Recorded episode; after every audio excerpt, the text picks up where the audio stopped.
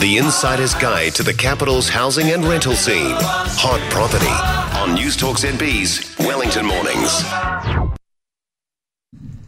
Welcome back. It's that time of the week that we do property. It's called Hot Property, and our property expert is Matt Ryan, who is a major owner of residential property in Wellington. And he's been on the show since we started. The Tenancy Tribe. Good morning, Matt. Sorry, it's really rude. I was going to ask the question without saying good morning. Oh, good morning, Nick. Um, the Tenancy Tribunal recently has made a decision to stop an Auckland landlord increasing their rent by $80 a week and instead limiting them to $6 a week. What rights do landlords have when it comes to increasing rent? That seems incredible. Yeah, it's an astonishing situation. And just before I touch on that subject, if I can just give a tribute to uh, my younger brother, Nick, um, who would have turned 46 today, unfortunately committed suicide um, on the 17th of August. Um, and I just want to say how much I, I really miss him. You know, I'm, I'm very passionate about property, but I'd do anything to have my, my brother back. Oh, so, um, so yeah. Anyway, um, so yeah, look, it's a bizarre situation. I personally think that we're that the decision is is is uh, it's really a rent control in, of sorts where. Um, you know, there's for, ever since there's been landlords and tenants, there's always been an, un, I guess, an uneasy relationship where effectively, effectively tenants compete against each other uh, to look for property, and landlords compete against each other to offer the property, and it's always been, it's always been governed, I guess, by that supply and demand. So tenants choose property, landlords offer properties, and I think getting into a situation now where a tenancy tribunal adjudicator tells you how much you can rent your property for is effectively a rent control. And I'm opposed to it, absolutely 100% opposed to it, because the market will normally determine everything. And I always say, look, if a, a landlord's property is not well priced, they the tenants won't take it, and vice versa. If it's um, you know, from a tenant's perspective, they need to make sure they're, they're making a decision that they're happy with. And if they don't like the price of something, then they can shop with their feet and they can become a tenant of some other landlord who's far more reasonable with their price expectation.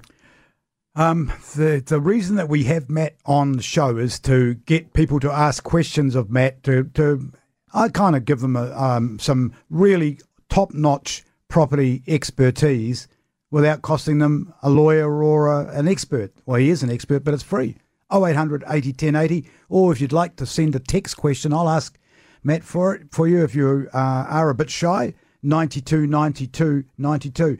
So, end of the day, Matt, that a tribunal can step in and say that you're trying to charge these people too much for this place, drop it. How can that happen? Could you could you get rid of them? Could you put put put it back on the market, or could you move in yourself? What could you do? Well, well, I think in this instance that the Wongs probably made a decision telling the tenant that they were putting the rent up because Jacinda had changed the laws regarding, uh, regarding tax deductibility.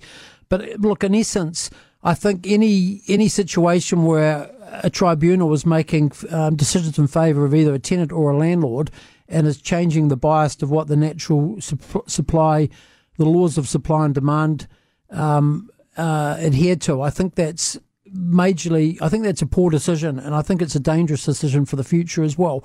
I mean, to give you an absurd example here, Nick, imagine if you owned a property on a street and you sold it, or you want to sell it to somebody, and then somebody took you to maybe the small claims or a court and said, "We don't think your house is worth that amount," and the and the adjudicator said, "Well, we actually agree. You can't sell your house for what you want."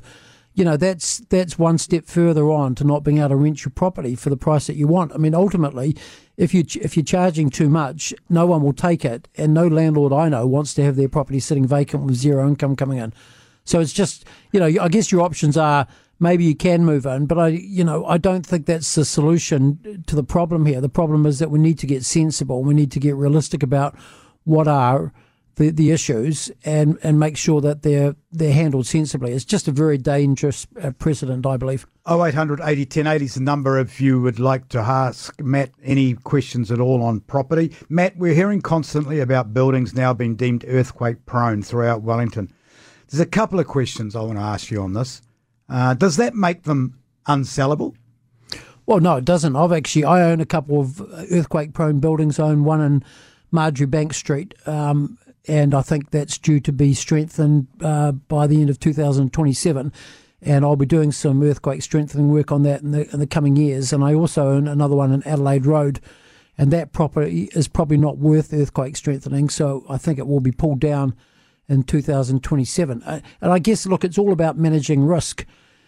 So you buy something like this, you uh, you understand that there's going to be some costs associated with it, and there's going to be some downside, and there's a bit of uncertainty. So you just it's a case of managing risk, like it is with all types of investment. You've just got to make a I guess, a informed decision as to what you think the risk is and what the reward is. And if it's going to work out in your favour, then you're probably going to want to go ahead. So I wouldn't say to people, don't buy earthquake prone buildings.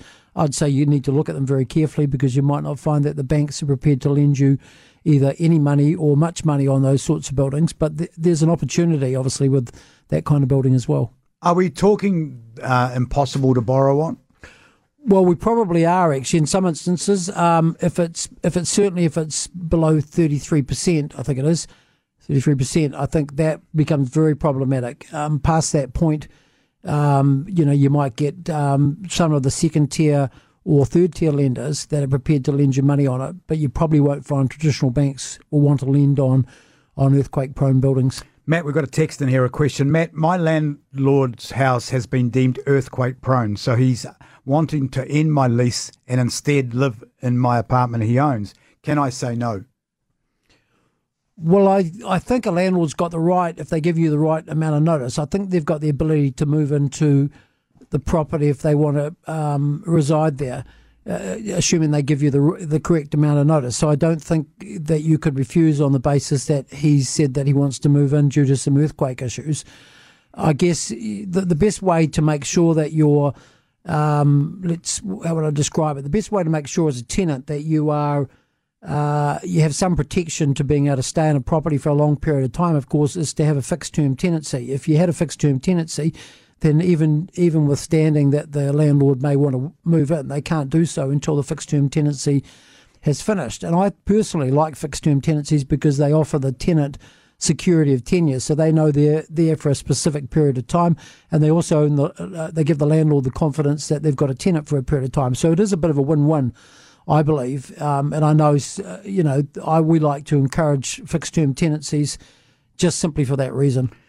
Another question that someone sent in, Matt, is we've got also seen reports of landlords leaving hundreds of shops or commercial properties vacant in Auckland. Uh, it's obviously happening here in Wellington too. Do landlords have any obligation whatsoever to fill spaces in commercial property? You're like, I actually saw this article yesterday and I thought, what an absolute load of nonsense. Uh, it was painting all landlords as being the villains here, as if landlords want to have their properties sitting vacant, commercial properties sitting vacant in some of these areas like inner city Auckland. And really, this is this is you know, there's a, it's a big picture here, and this is a systemic problem that's been caused by a lot of what's happened with, say, Auckland City Council, where they've been encouraging people only on bikes and they've been discouraging people to drive cars in the city.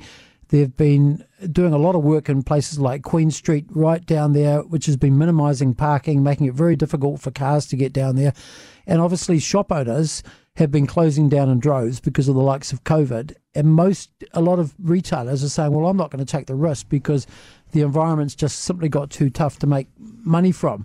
So to then blame the landlord and say, has the landlord got the right to have his property sitting vacant? I mean, you know, you just need to use your common sense. No landlord wants to have their property sitting no. vacant if they could find a desirable tenant to take it. It is, it's really, it's become a, they're, they're focusing on the landlord. The landlord is not the issue here. It's really some of the, the councils who are making ludicrous decisions, particularly in Auckland. I've seen some of the decisions they've made up there are crazy. Matt, thank you very, very, very much. Uh, commiserations uh, on Nick's birthday. I hope uh, the day goes as well as it possibly can. Hot property with Matt Ryan.